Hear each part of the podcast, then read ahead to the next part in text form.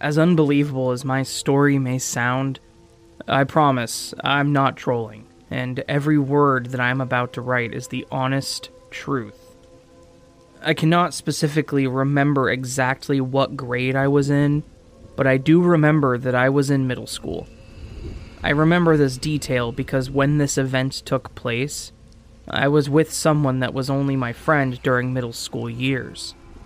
After that, my friend moved away and we lost touch.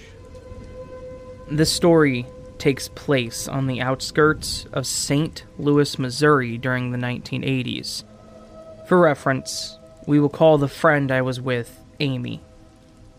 It had been a fun day with Amy. My mom had dropped us off at the mall where we had been wandering around, window shopping, and trying on clothes. This was a very tiny mall in a small town on the outskirts of St. Louis. Because this mall was so tiny, it didn't have a lot of restaurants or a food court. However, there was a McDonald's across the way. To get there faster, you could cut through a field that was in between the mall parking lot and a street. Once you cut across that field and crossed the road, McDonald's was right there. So Amy and I went to McDonald's, ordered our food, and sat down. We were eating our ice cream and chatting away when a man walked in and sat down at the table in front of ours. The way we were sitting put Amy's back to him, but left me facing his direction. Almost immediately, I began getting an uneasy feeling because not only did this man not order anything to eat, he just sat there the entire time, staring at me with the angriest look on his face. He wasn't even trying to hide the fact that he was staring. I also remember he had these piercing eyes that were bright blue. Now, keep in mind that this was before cell phones were abundant, so calling my mom wasn't an option. And being as young as I was, it never occurred to me in my childlike mind that I should maybe get the attention of an adult working there or ask to use the phone. All I could remember thinking was that this scary man was making me feel very uncomfortable. So Amy and I finished our food and ice cream. I had used her head to obstruct the man's view of my face and whispered to her what he had been doing. I told her that if he followed us out, we needed to run. Sure enough, as soon as we got up to leave, so did he. We rushed out the door as fast as we could, and then we began to sprint. I looked behind me, and he was getting into one of those boat sized cars they made in the 70s and early 80s. Luckily for us, there wasn't much traffic, and we were able to cross the street before he had a chance to get to us. When we got to the field, I turned around to look to see where he was again. Now, before I go further, let me note that next to the field was the street that ran horizontally, the one that we crossed, and then to the left of the field, there was another street that ran vertically. That street intersected with the one that we had to cross. So the field was basically in the corner of these two streets. The street to the left didn't run in a perfectly straight line, though. It ran in a diagonal direction that would eventually take you to the mall parking lot. And this was good because when I had turned around again, I could see that he was watching to see where we were going. Next, he turned onto the street to the left of us and was driving very fast. He was definitely coming for us. Like I said, the street that ran diagonally took him in the direction away from us, but would eventually have us end up in the same parking lot. It was very obvious that he was trying to get to the mall parking lot before we could get there. Because the road he was on went away from us, and we were shortcutting it through the field plus running as fast as we could, we were able to get inside of the mall before he could catch us. We got very, very lucky. Once we got inside the mall, we frantically ran up to a security guard and told him what happened. Shockingly enough, he blew our story off as an exaggerated tale from two dramatic middle school children. Things were much different back then. Today, if a young kid approached an adult with a story like that, the police would be called right away and a description of the man and his vehicle would be taken. Even worse than that, when Amy and I told my mother the story, she blew it off as well. My mother was emotionally neglectful and definitely was not the best parent growing up. I had serious trust issues towards adults growing up because of many situations like this. I never felt protected by the people that should have listened and kept me safe. I felt alone and unheard. This event being an important reason that I felt that way, but that's another story. So, fast forward to a few days ago, my husband was watching a YouTube video about serial killers. I stopped dead in my tracks because as he was watching it, a familiar picture popped up on the video. One of the people slash pictures the men mentioned in this video was the man from the McDonald's.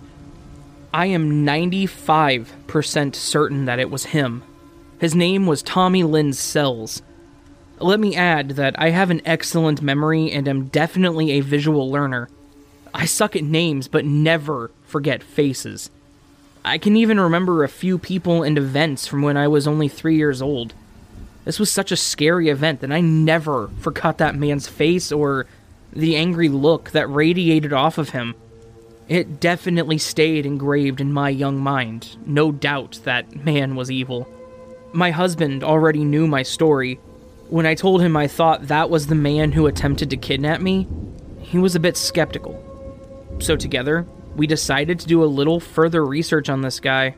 What came next only solidified what I suspected. Tommy Lynn Sells was killing people, sometimes young girls my age, and he was indeed killing people in the St. Louis area during that time. He was also working at carnivals and was traveling, killing other people in other states.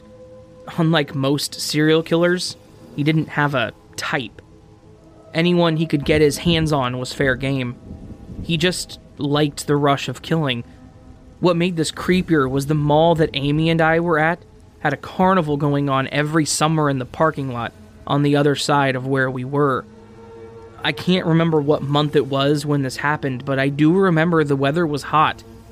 I'm relatively positive it was the summertime. I wonder if he was working for that carnival. The picture on Wikipedia is exactly what the man at McDonald's looked like, even down to that same evil, angry look, and I will never forget that expression. I've been mulling over and over this ever since. I don't know if I should contact the FBI with my story, though he was executed in 2014. Law enforcement knows of 22 murders he committed, but they suspect there are many, many more. My story might place him in an area that someone disappeared from, but I don't know how helpful it would be considering I can't remember what month or year exactly. I don't even know if I would be believed. So, what would you guys do? But if and when I do go to the FBI, I will update everyone on what happens. Thank you, everyone, for your kind and supportive words. It really does mean a lot.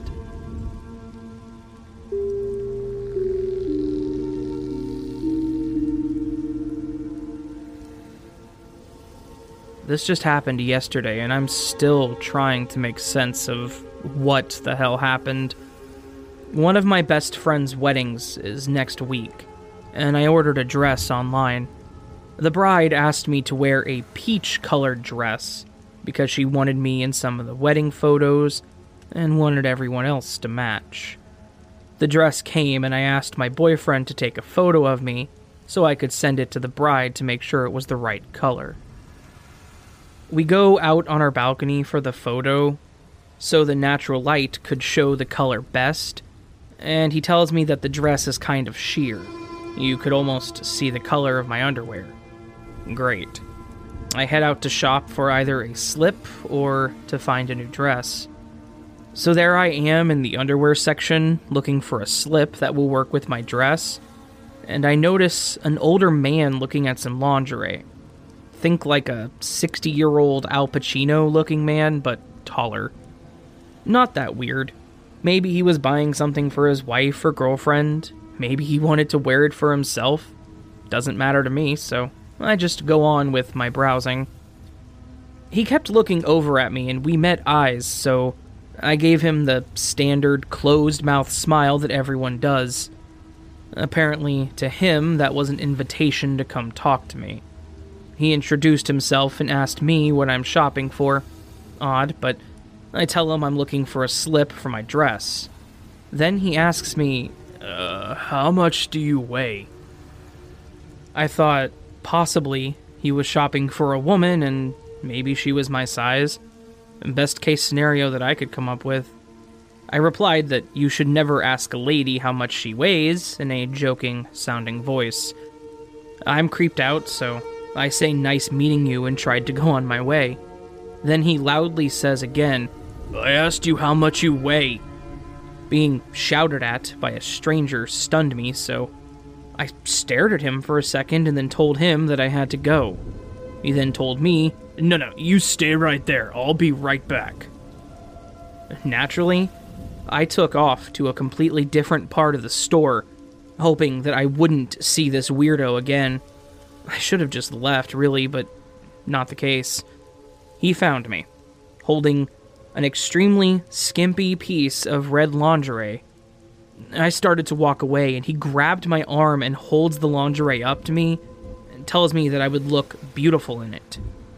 I straight up yelled at him to back up that attracted a lot of attention from other shoppers, and an employee came over to see what was wrong. I just said everything was fine, and then I proceeded to leave the store. I just wanted to go home at this point. I stopped at the smoothie shop across the street, since I told my boyfriend I would bring smoothies back home, and when I came out of the shop, guess who was leaning against my truck? Al Pacino looking mother effer. He was holding a gift bag. Hmm, this is for you, he says. I told him to get off of my truck or I would call the cops.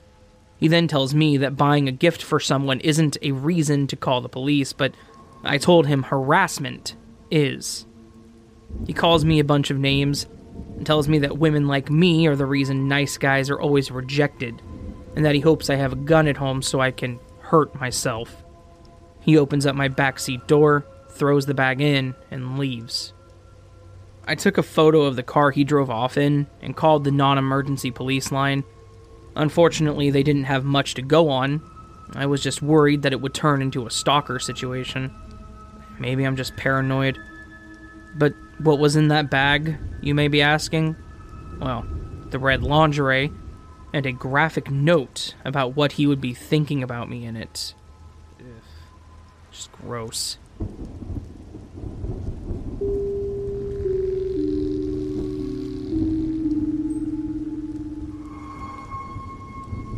Okay, so very weird experience that my ex-girlfriend and I had back in 04 to 05 in rural Louisiana. That's somewhat relevant. We were hanging out at her parents' house on a summer night, watching movies. Nothing out of the ordinary.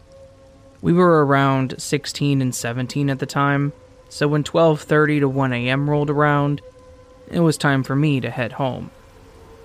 I didn't have a vehicle at this point, so she usually dropped me off. Keep in mind, this is in a rural area in Louisiana, and we live on complete opposite sides of town.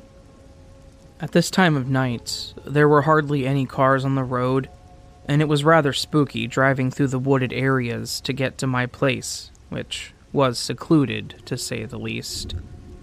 We're about halfway to our destination and in mid conversation, she stops talking and asks me if I had noticed the headlights that had been on behind us for quite some time. I replied no, that I hadn't noticed, but assured her that there was nothing to worry about. We continue our conversation, but now I'm really paying attention to the headlights behind us, and I notice they're getting closer. To get to my house, there were a lot of turns down roads that weren't main roads and these headlights were staying with us. At this point, panic starts to set in for both of us as we try to come up with, like, a worst case scenario plan. I thought of just pulling into the first driveway, but then I thought, well, what if no one's home? And would they even help at this time of night? Eh, scratch that idea. I had an old flip phone at the time, and decided the best course of action was to call my house phone and hoped that my dad would answer.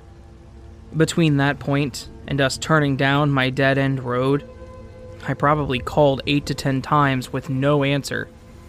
The headlights were still following us at every turn. I told my girlfriend to just pull into my driveway and lay on the horn. We pull in and do just that. The other vehicle pulls in right behind us. No one is coming out of my house, so she decides to just cut across my front yard and try to get back on the road. I'm still calling. As we go to turn around, the other car cuts us off, and that's when I look at the man. Probably 50 to 60 years old, large rim glasses, and smoking a cigarette. Our eyes meet, and he gave me the weirdest, creepiest grin, and that's when I had made my mind up that I was going to have to get out and confront this man. Right as I was building up the courage to do so, my dad ran out of the front door and the man in the car sped away. Needless to say, we didn't get very much sleep that night. She stayed at my place and we reported the incident with the best description we could give, but to no avail.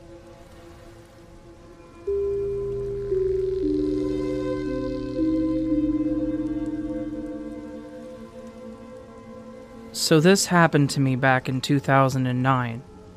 I was 22 at the time, but I'm very short and often mistaken for a young teen.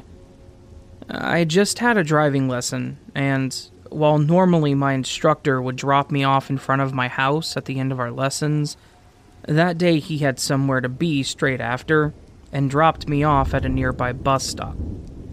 My apartment block was about 500 meters away at the end of a long stretch of quiet road. It was an area that was being built up at the time, so there were a couple of abandoned old houses to the left and right, and my apartment block at the very end, and that's it.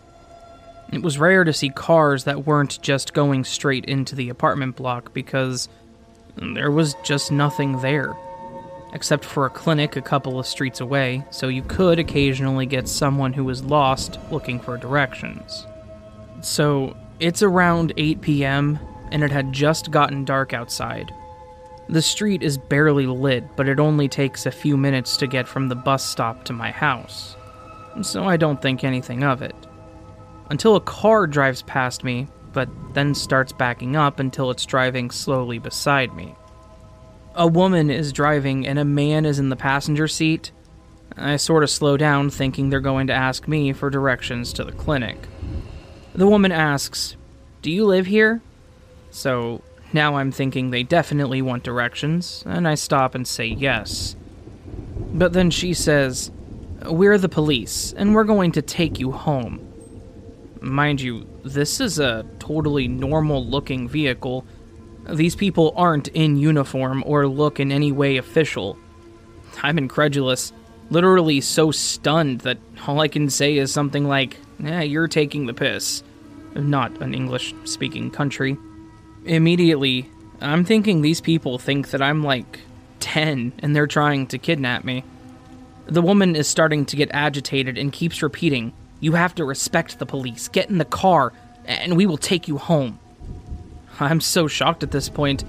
I'm like, how dare you?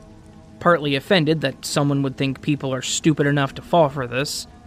At this point, the car has stopped and I see the woman moving to open the door. So I burst into the fastest sprint of my life while fumbling with my phone to call my mom, screaming, before I even got to the block, Buzz me in, I'm in danger. My dad went out to look for them immediately after, but the car was nowhere in the area. He informed the police, but nothing ever came from it. I've always been super creeped out by this story, and I often find myself wondering what their intentions were, but I'm glad the story has found its new home.